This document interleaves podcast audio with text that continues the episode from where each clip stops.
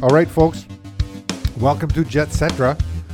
It's the Winnipeg Free Press podcast about the Jets, sports, and etc. I'm your host, sports editor Steve Lyons, I like that. That's game. That's like a game show. and I'm joined as usual by sports columnist Mike McIntyre. Indeed. Mike, it's episode 72, the Leo Ezerins episode. Not the Scott Kosmachuk episode, who No. was the only Jet player to ever wear that or the number. Sergei B- B- Bobrovsky episode. he Oh, yeah. wears currently wears number 72. he does, yeah. Um, there was another person who wore 72, Mathieu Schneider for the Montreal Canadiens, I believe, wore number 72. I believe is with the NHL Players Association in some capacity. Leo, one of the good guys of all time in the CFL for sure. Great big smiley guy. Played 10 seasons as a line 10 seasons as a linebacker in the CFL. I think 4 with the Bombers and 6 with the Hamilton Tiger Cats. The Bombers and the Tiger Cats of course played last week. Ezerins is a Winnipeg native in case you didn't know this, Mike. You've heard of Leo Ezerins, right? I have uh, about an hour ago. Funny story how I heard yeah, about yeah, it. yeah, We're re-recording this. We didn't like the first one. We're redoing this, but Mike did hear my Leo Ezra story. So, interesting note about Leo that I did not know uh, prior to doing a little research on him uh, for this podcast is that Leo is currently the all-time interceptions leaders, interceptions leader for Canadian linebackers. That's a lot of S's with 25. He had 25 interceptions, Mike. He was a ball hawk. He was. Um, good player. Um, Leo also created, founded, and currently leads the CFL Alumni Association. And some of you may have remembered that he was the guy who had to explain why Joe Kapp and Angelo Mosca decided to throw start throwing chairs at each other during a during a luncheon, a CFL alumni luncheon a number of years ago. Did you ever see that YouTube video? I did. Oh, it went. I mean, it made. It was on ESPN. Like it made a lot of. I think it was T on TMZ. It's a good one. Yeah, like it was it, a pro wrestling match. Like Vince McMahon would have been proud. Folks, if you haven't seen it, Google, if you got the googly thing, Google Joe Kapp slash Angelo Mosca, and the two Hall of Fame great CFL players decide to, in their 70s, decide to go at it. I hope I don't go at it in my 70s, Mike. I mean, like there's it, it's sort of like a version of road rage. I don't know what really got into them. There must have been a history. Luncheon that- rage. There was a history, obviously. Yeah, between totally. them. Yeah. Oh, Mosca claims that Kapp still had some sort of grudge going on or something like that. Um, anyways, Joe Kapp went on to a Hollywood career. Angelo Mosca went on to a wrestling career. Right? He did. Yeah, I mean, you was could, a wrestler, He right? was. Yeah, and you could see that part of him come out uh, front and center in that particular luncheon. But yeah, that's a neat story about about Leo, who you have like a family connection to, right? Sort of. Uh, and my dad and him uh, had some mutual friends. I, and I have a couple of mutual friends with Leo as well. Um, yeah. Anyways, today, folks, we're going to chat about the Winnipeg Jets contract situation with Andrew Copp and Neal Pionk. We'll talk about the Bombers' first game in 14 years. Haha. we'll talk about the Canadian medal rush at the Tokyo Games, the relaxed restrictions in Manitoba, and as usual, Mike's golf game and my long-awaited return to the sport. We're going to talk about what's bugging us, pun intended. Yeah, as well. A lot of wasps out there. hmm Have you folks noticed a increasing number of wasps? Are you waiting for an answer from yeah, folks? Are there? are, are you there? a lot of people probably just nodded their heads affirmatively. Oh, good. Okay. Yeah. Phew. All right. On to the first period. Bzzzt. That was not the sound of a wasp. It wasn't. Um, Mike, Andrew Copp, and Neal Pionk, forward, Andrew Copp, defenseman Neal Pionk, are currently uh, restricted free agents trying to get new contracts from the Winnipeg Jets. They both have arbitration hearings this month. Neal Pionk's is this week, Friday. Yeah. Um, I guess Copp's is the 26th or something like that. 26, which is the last Wow. day of the arbitration process. I'm paying attention, folks. You are, yeah. Just in case you. So the deal is that they haven't been able to come to a uh, a, a new contract with the team. So then they go to arbitration, and then what happens there, Mike, is that the team submits what they think the guy's worth. Yep. The player submits what he thinks he's worth, and then the arbitrator decides one or the other, or does it cut down the middle sometimes? Almost always cut down the middle. Right down the middle? Yeah, I mean Okay. that's usually the way it works, uh, and and it's binding, so neither team can like walk away from it. They have to. Like, the player can't say, "Well, that's not fair." I'm going to hold out, and the team can't say that's outrageous. We're not going to pay that. Like it's binding, so they have to. That, that's the the route that they've taken. Uh, and I believe, Steve, there were 17 NHL players who elected for binding arbitration this summer. I, I, I believe at least 10 of them already have settled. So very few of these hearings go ahead. The, the arbitration almost acts as a deadline, right? And so the clock is ticking for the Jets for sure. So um, let's talk about each one individually, Mike. Uh, so uh, as a backdrop, though, we'll mention that the Jets are kind of up against it Yeah. as far as the salary cap goes. They got, as you wrote in a column last week, they have about ten point five million dollars to deal with, and that includes the five point two five or whatever. Little five point two five or point five point seven five. 5.125. A lot of Yeah, a lot of numbers there. a lot of numbers, and um, so uh, that's what they have to work with. And um, if they can get those two guys signed in that amount, then they wouldn't have to make any other moves. Right. Um, but both of those guys probably want uh, enough money that would put them over that. So, anyways, Andrew Copp, you're hearing wants somewhere in the Five, Five- five and a half. Yeah. five, five and a half a year. So, um, It's a lot of wh- money. What do you think he's worth? If you were the arbitrator, what, what would you? What would you? I'm I'm saying four point seven five. I don't know why I just said that. yeah. I like the point seven five. Four point seven five two five. Oh, really? You're you're really breaking that down. So you know it's interesting. You look at market value, and and the Jets will no doubt point Jacob. How Dro- old is Andrew Copp? Twenty seven. Oh, he- so he's still got Yeah, he's still got a handful of years left he in him. right? does. So How many it- years would you give him in a term? Well, then that's there's the other thing. Like the Jets, they could they would probably give him a longer term if they could get the number down. And that's often what you have to do. Look at what Edmonton just did with Ryan Nugent Hopkins. They probably gave him way too much term, but they wanted to keep his number down around five. So they gave him extra years. And you're seeing that a lot with some of these contracts that are being handed out. Too much term, but to keep the number manageable in a flat cap. And so if you're the Jets, I mean, I'd be wary of giving Andrew Copp anything more than five years. You may have to though if you want to keep his number at a salary that that fits with your AAV. But to me, you'd almost want he's part of the current core, right? So don't you kind of want him to marry up with those? So you've got That means you want him for three more years then, because they're all running out in three Right. years. Yeah. um, a lot of their right their main their main guys. I mean Blake Wheeler, and you could go down the list. Yeah, are in that three. we- Yep. So, you know, the Jets. If if Copp is asking for something over five, and I suspect Neal Pionk is looking for Josh Morrissey money, Steve, and Josh Morrissey's making 6.2, 6.25. And if jo- uh, Neal Pionk's probably looking around the market right now, I mean, look at all these defensemen: Darnell Nurse, nine million; Seth Jones, nine million; Dougie Hamilton, he was a UFA, nine million; Zach Werenski, nine million plus. Uh, and some of those guys that I just mentioned, certainly Nurse and Werenski, Neal Pionk's put up a lot more points than them in the last couple years combined. I'm not saying Neal Pionk's getting nine million, but is six million all that unreasonable uh, for a defenseman with his numbers? Probably not. I think six is uh, about where. Right, he- but where the sit, problem yeah. for the Jets comes if But again, for how long? well, so Neal Pionk's only 25. Like I think, I mean, if you could lock Neal Pionk up for seven years, you do it. I Or think. do you, uh, the, my only my only concern with Pionk, and this is the same concern I have with Copp, is that okay? I, and I'm, this is just me. I, I tend to like guys that were ch- picked high in the draft. Yep. And and and so uh, uh, other guys, they come lower in the draft. I mean, Pionk wasn't even drafted. No. And so then they, they play well. They're put in positions there where they, they do well. And they, don't get me wrong, they're good players. They they work hard in the off season, They get themselves fit and they play well and everything. But are they really the type of guy that you want to marry to for five, six, seven Right. years at six million dollars a year? They're not Nikolai Ehlers types. They're not No. uh, uh, Kyle Connors types. They're not Josh Morrissey types. I don't think.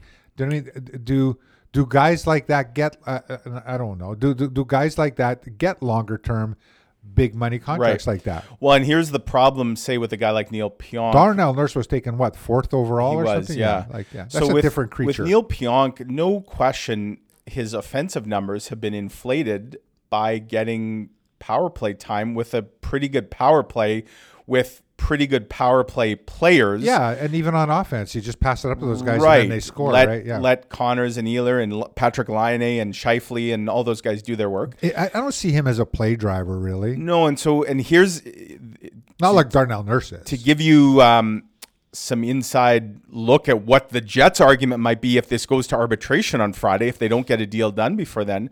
The Jets will probably argue that Pionk's numbers are actually going to regress here.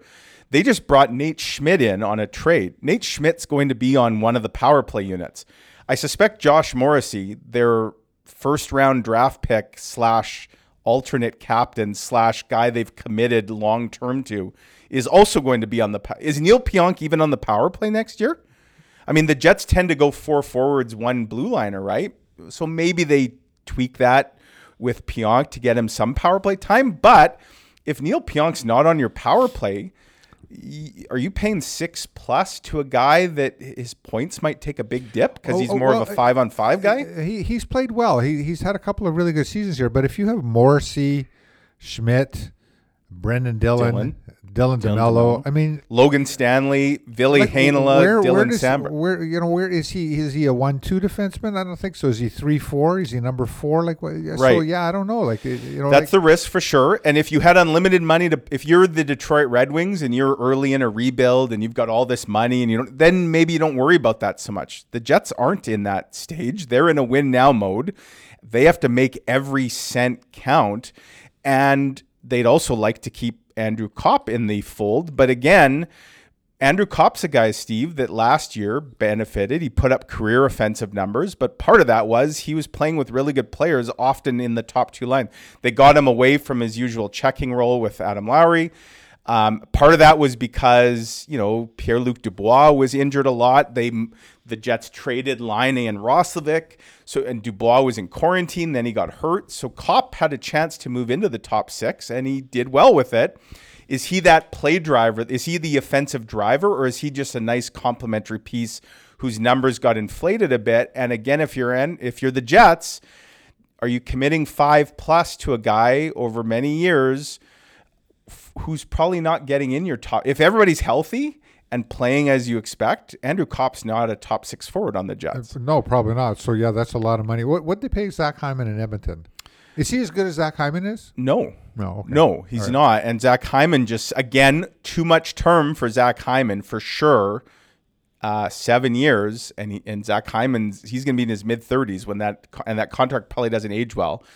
But Zach Hyman has put up a lot more points than Andrew Copp, and over a longer period of time, and he just signed for just over five. So if you're the if you're the Jets, you're using Hyman's deal, Nugent Hopkins, who was a first overall pick, and even Jakub Vrana today, who was set for arbitration with Detroit. Uh, he just settled for 5.25. And Jakub Vrana is a perennial 25 goal scorer in the NHL. Andrew Copp would have projected to have close to 20 ish this past year, but he's not a proven year after year 25. So, I mean, I think that things are swaying closer to the Jets. To me, I'll say four and a half on Andrew Copp. You said 4.75. They do have a little more time with Copp. And I guess the good news for the Jets, sort of, is that this will get resolved this month. This won't drag into training camp. The bad news is, depending what those numbers come in at, some surgery may be required to the roster. All right, folks, we're back for the second period of our Jet set, uh, podcast. Mike, the Bombers played last week. The CFL played last week, Mike. 14 years later. Just kidding, folks. Um, seems like it. The Bombers had not played since November of 2019 when they won the Grey Cup championship game versus the Hamilton Tiger Cats. They kicked off a 2021 season last Thursday night at IG Field against those same Hamilton Tiger Cats. Um, of course, the league didn't play last year owing to the uh, global pandemic. Um, almost 30,000 people in the stands. They raised the championship banner sort of. They raised a cha- a championship banner. It had eleven championships on it. It's 11 banners rolled into one banner. yes, it was. Uh, it, it, was- it was nice. I, I I didn't mind it. I I was ex- I, you know sometimes expectations cause problems.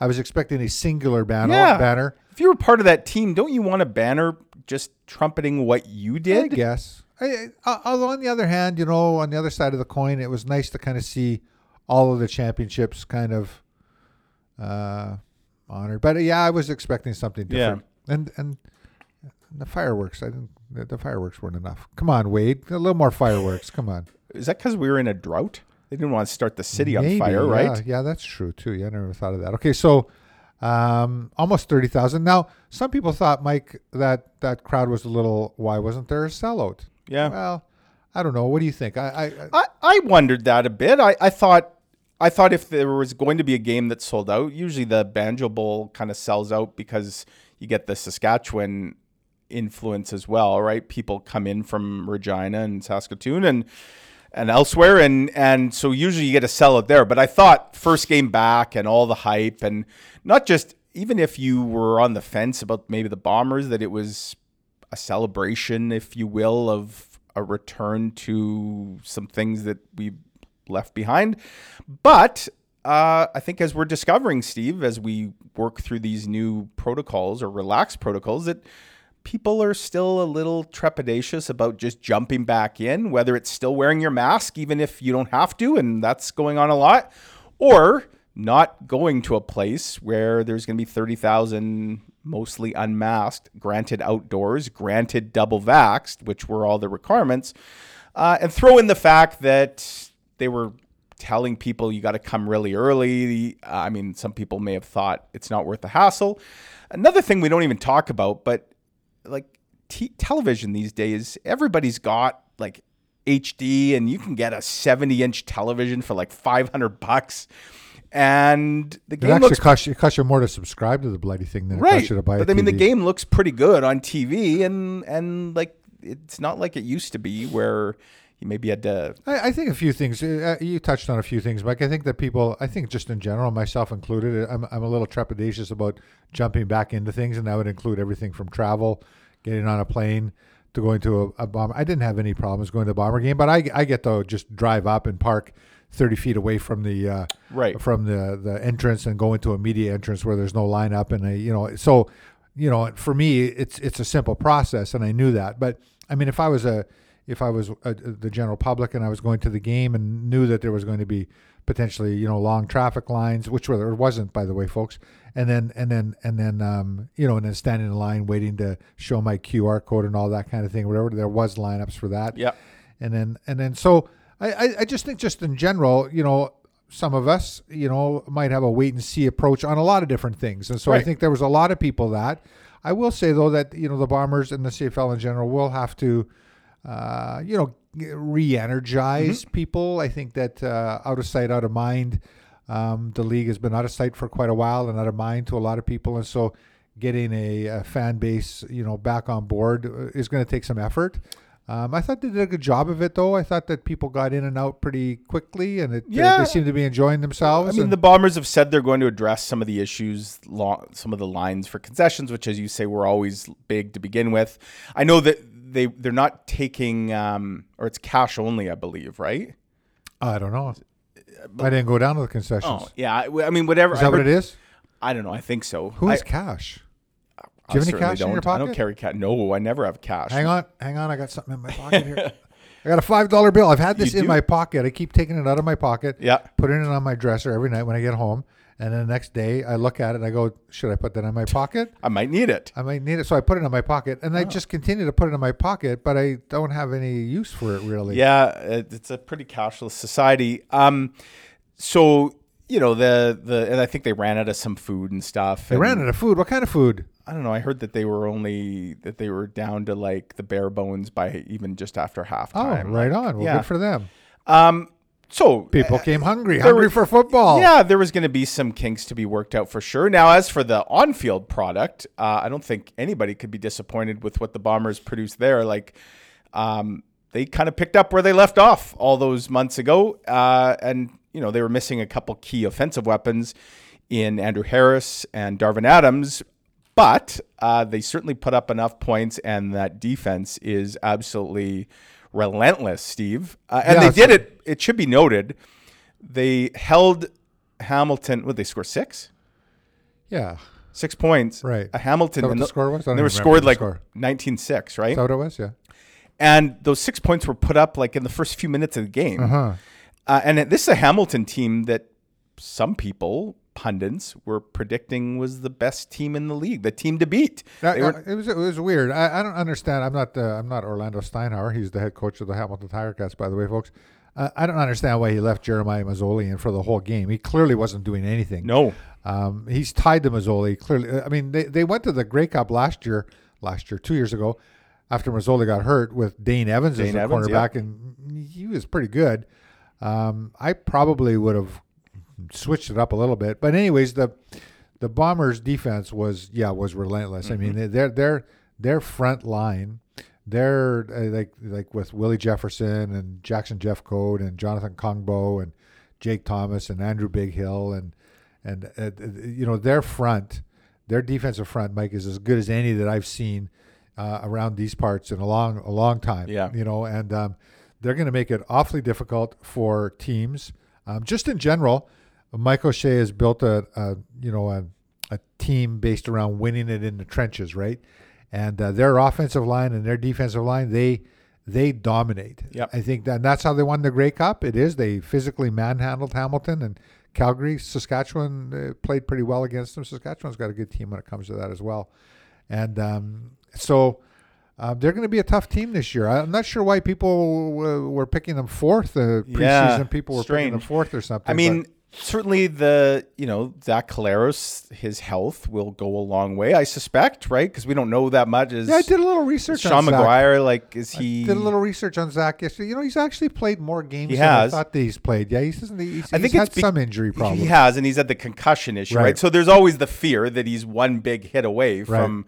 and but any quarterback is. Right. Um, but again, when you talk about the offensive line, like they, he didn't really get touched very much the other day, right? Like No. if, they, if they can kind of give him the time, and he actually like he was mobile. He, he had a couple runs like Zach Collaros, and he's obvi- obviously the deep ball threat that Zach Collaros has.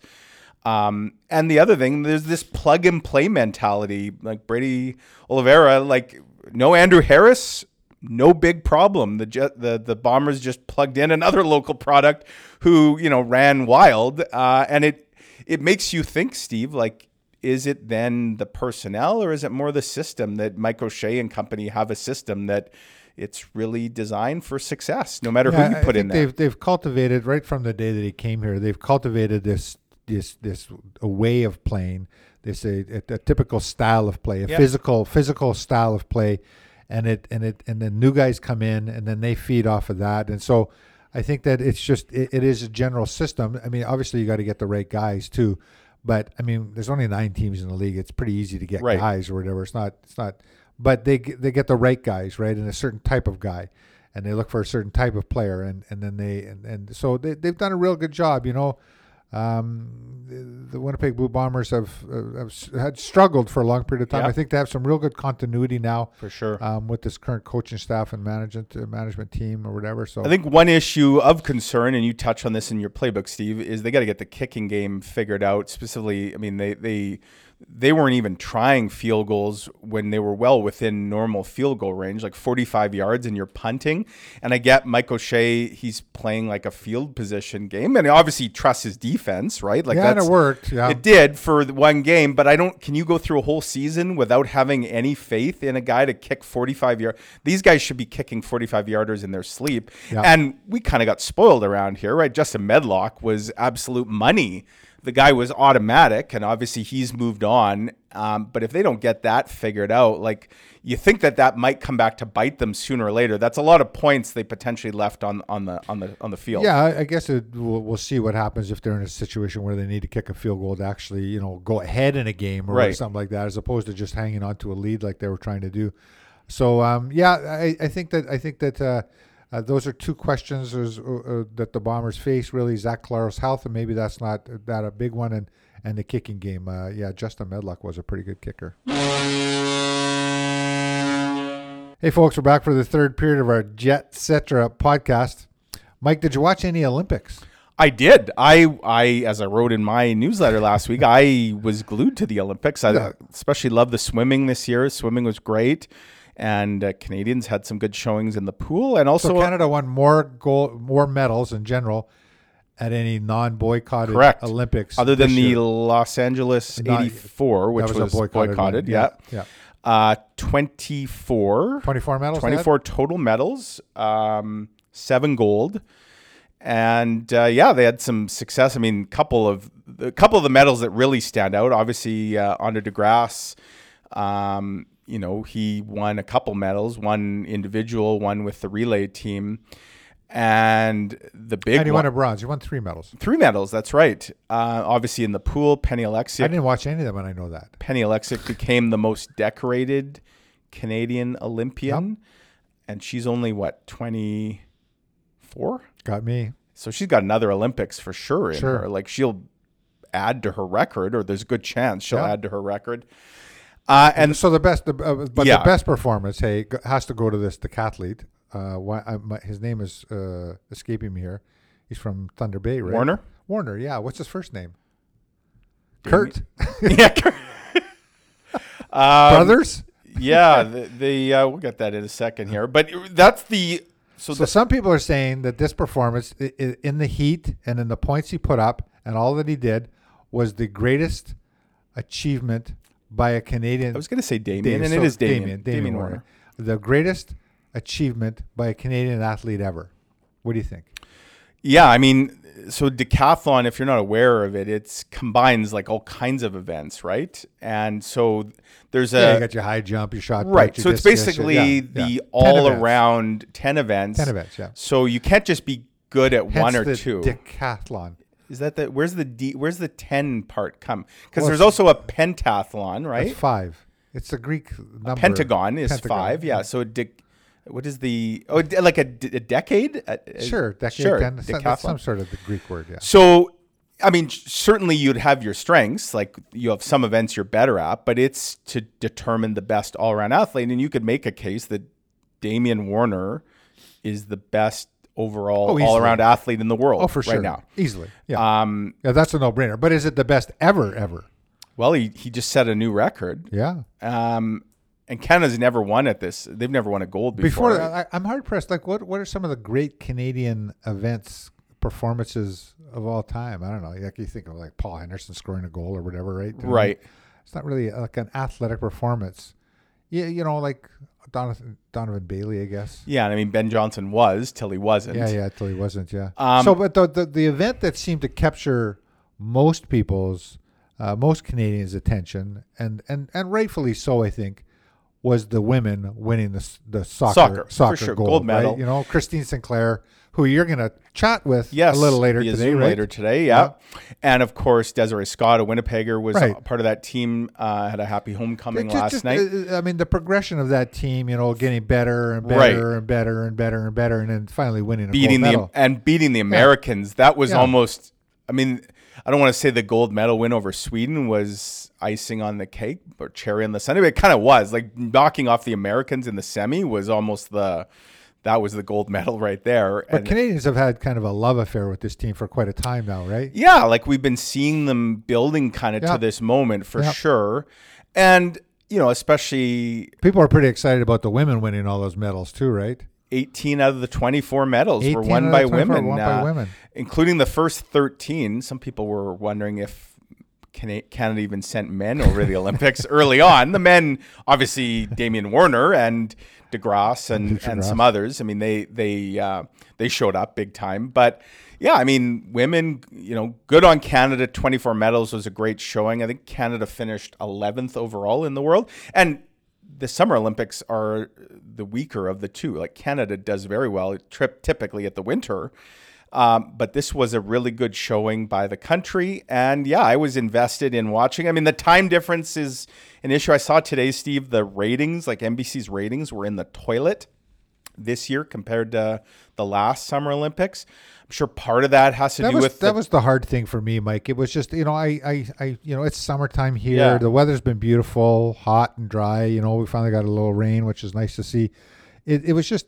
I, I love watching the Olympics. I think that it's great, and I watched a little bit here and there or whatever. But it was hard to invest any time in it. You know, like um, I was out in the evening. I got this Yeah. self-imposed rule that I want. I want to be 9 out, p.m. rule, The yeah. 9 p.m. rule. I want to be outside till nine o'clock, whether it's working in the yard or just sitting in the yard reading a book or or or reading about sports or uh, on my bike or whatever. And so, and then and then when I would come in at nine o'clock or whatever, and I got an hour of TV, it wasn't there wasn't really going. You know, do I want to watch the Little Olympics? I would a little if I wasn't watching something else or Yeah. whatever. It's it was just the time thing made it made it a little hard. Plus, it's in the summer.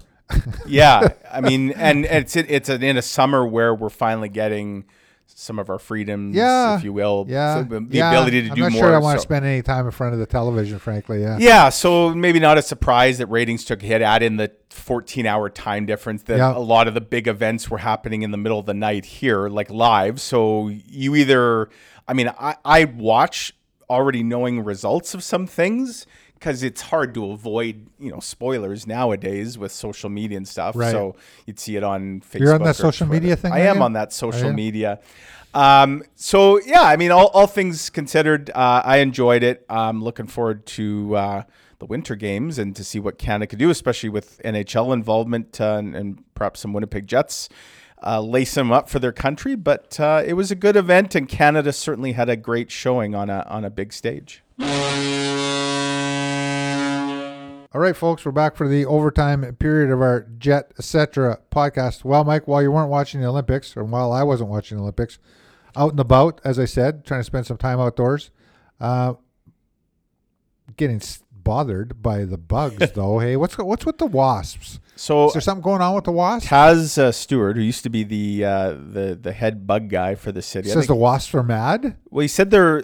He said there's not necessarily more of them this year, but they're they're angrier. What are they angry at? I don't know. They, they they're on social media They're too. I guess. Yeah, they're just everybody's mad. I- Every- that's true. Everybody's mad at everything, and that includes the wasps. Every- Apparently, yeah, uh, no, they're mad because there's not the usual, and I don't know what their normal food source sort of is. restrictions going on. They got their yeah, they have to wear masks. They- they, they don't like being wearing masks. Well, they're not wearing masks because they're biting me. I Yeah, got that- stung again. I, Yeah. I know you know this or whatever. I posted it on Facebook.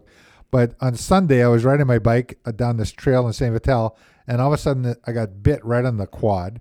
It's the second time I've been bitten by a wasp while biking this year. Earlier this year, also on a trail in St. Vital. I don't know what the hell's going on in St. Vital. They're especially angry in St. Vital. Apparently, I grew up in St. Vital. Yeah. Okay, now this is on. I will say though that this is on the west east side of St. Anne's Road, which is a different part of St. Vital. Right. I grew up on the other side of St. Anne's Road. But anyways, I digress. But yeah, like what the hell's going on? Are you like biking right through one of their nests or something? No, or- just down trails. I Yeah. mean, it's through forested trails. They Sure. they have beautiful forested trails in St. Vital. I will say that. So I mean, like, what is the problem with wasps? Like bees, bees just mind their own business, right? yeah, And- bees and- are nice. They're right, cute. They're kind of pretty. You but know what I mean? but wasps, they're like, oh yeah, you want to go? like, what's that all about? And like, what did you do? I mean, did you bike into the wasp and it got mad? I so it's like, I'll show him. I must. Uh, Um, but I, I I once got stung by a wasp and in a terrible place. I got stung in my mouth. One flew in my mouth, stung me inside my cheek, and my face swelled up. While I was biking, I didn't. I had been stung before, never had an allergic reaction, but I hadn't been stung inside my mouth. And this time, like I could feel my cheek puffing up, and I was a little worried that my throat was going to close. It didn't. Um, but yeah, they are they are really irritable this year, as are grasshoppers. And I've run into way too many grasshoppers this year on my walks. Like they're flying into my face, and I'm not a big fan of that, Steve. Is Um, there more grasshoppers? I don't know. there so, is, So I like. I like riding my bike on the grass. I like the feel of it. And there's a couple of uh, spots where I ride across the grass on my way to work here. Right. And um and all the grasshoppers go flying up or Yeah. whatever. And it's kind of cute. And they can fly. They, they- and they make little noises. They hit your spokes and stuff like that. Yeah, so it's that's not cool. cute at all. Actually, it's uh, it's almost borderline terrifying. Um, They're weird looking. They are. So what's the you know when you the, the apocalypse and the sign of end times like aren't like fires and swarms of locusts all kind of and here we are like we've got now we got rain the last 2 days which has been nice but we've we got all this smoke in the air we've got swarms of locusts Front page of today's free press here, Mike. Code red for Code red for humanity. humanity. You see it right there. Uh, yeah like hey, right there, Mike. It says it right there. Code red. Heat waves, droughts, flooding, wildfires. They don't say anything about the bugs. doesn't say the Yeah, locusts and the bugs and the smoke. What about the smoke? right so it's all just like end times unfortunately but Not to mention this pandemic thing, right? right um What so are you yeah. gonna do? What are you gonna do? You might as well go and play a game of golf. Right. And I so I was on the golf course yesterday, my 11th round of the year, beautiful granite hills, uh, and played in the rain, Steve, which I will not complain about at all because we've desperately needed the rain. Um, and it's one of those rains where the first couple holes you're like, well, this isn't a lot of fun. And then honestly, I forgot that I was soaked to the bone by the end of the round. Cost me a few strokes. My club was slipping. I could not keep my clubs dry. Uh, I'm happy to report, though, there were no grasshoppers, there were no wasps, there were a lot of frogs on the golf course. No bugs on the course. No, there weren't. I, maybe they don't like the rain. I don't know. Um, but Granite Hills, you've never golfed Granite before, but it's it's no. very pretty up there. I'm told that it's beautiful. yeah, uh, and it's a tough, challenging course, narrow in parts for sure, um, and it's long. Like it's from the whites. It's like 6,200 yards. That's a longish course by It's Manitoba long for standards. white. Yeah. Yeah. Um, but it was a you know 90 minute drive and had a had a good time up I there. I made my return to the you golf did, course yeah. Last a- week. Another beautiful course. Beautiful course, Pine Ridge. Donald Ross designed Pine Ridge. I was as I was as I was I was playing with the boss and a couple other people. It- actually, he asked me during the round. He says, "You know, you've played at a lot of different golf courses Yeah. around the world, and I've been blessed to play at a lot of different golf courses around the world." He says, "Is this a nice course compared to that?" Right. and and it is. It's a beautiful course. Uh, the, the, the the courses in Manitoba uh, have lots of trees. Like Yes. so, that's the thing about you know like they're tree lined fairways, most of them, um, which makes them tough. Like if if you're off the fairway, they're usually pretty wide the fairways. But if you're if you're you're in jail, you're in jail. You're Yeah. lost. Good luck with that, right? You know what I mean? So. There's that, but um, yeah, Pine Ridge is a beautiful course. I'm not crazy about the greens. Um, they're a little too fast and a little too challenging.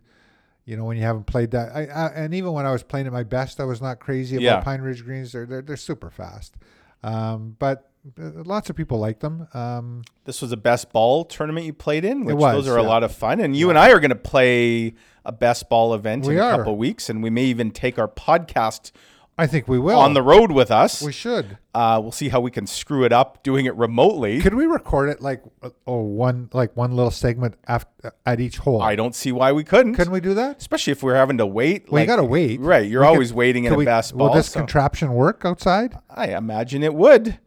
This Um, looks like a wasp. This contraption. it never it never works when it's supposed to work either. and we're going to not, play. a, that's not a bad idea. Yeah, so we're going to play at uh, well, it's either Pine Ridge or Elmhurst, or maybe both. It's both courses. We're We're not not, exactly sure. Elmhurst sure, is yeah. beautiful as well. Uh, definitely up there, along with Falcon, where I played earlier this year, as among my favorite courses in Manitoba. So, yeah, we've been blessed. We've had good golf weather, um, and you've made your your long awaited return to the course. I'm hoping to get out. Uh, I, I wanted to play 20 times this year. I'm up to 11, and I've got some holidays still. Uh, Well, I haven't really played golf yet. no, because you don't necessarily count. Uh, I'm going to count the tournament as one of my twelve. It's, one of my it's not a round of golf. It's it's it's it's it's not. You're Well, not. I'm getting around to all eighteen holes, so guess. that uh, I, I may there's be. different kinds of golf. and Yeah. the char- and the, the charity golf tournament is a unique type of golf. Right. Like it's not. It's like social golf to the nth degree, and, and, and, even social golf is not really golf. Zing, um, but um, so um, I have to go get a get out and play a game of golf. You know, where I actually Yeah. get to play. I got to play my ball each Right, each where shot, you're you know I mean? competing against the course and, and yourself. Right, for, exactly. Like sure. you, you go out to a like a best ball thing, and you just whack it. Now, so you know, I hit a, I hit some good shots. I hit a lot of good drives and hit some good shots, but I hit some terrible shots Yeah. too. Right, do you know what I mean? And, and didn't have to pay the price for that. So Right. um, that's a very different game of golf. So we'll It see. is. I, I, I'll, I'll try. I, I might get out to Hecla. I'm going out to Hecla at the end of the month to do some cycling from Gimli to Riverton and from Riverton to the Gull Harbor. but while I'm out there, I might go play a game of golf at uh, Hecla. Well, uh, the courses should be uh, a little lusher now that we got a nice uh, soaking of much needed rain, and there's some more heat on the way. I see it's supposed to be in the 30s again over the weekend and into next week. So uh, enjoy the uh, the great weather, folks. And when we're back here next time, we should have a little more clarity on the Jets and their cap situation. And, hopefully, they didn't get stung. Ooh, good one, Steve. Later, folks. Thank you.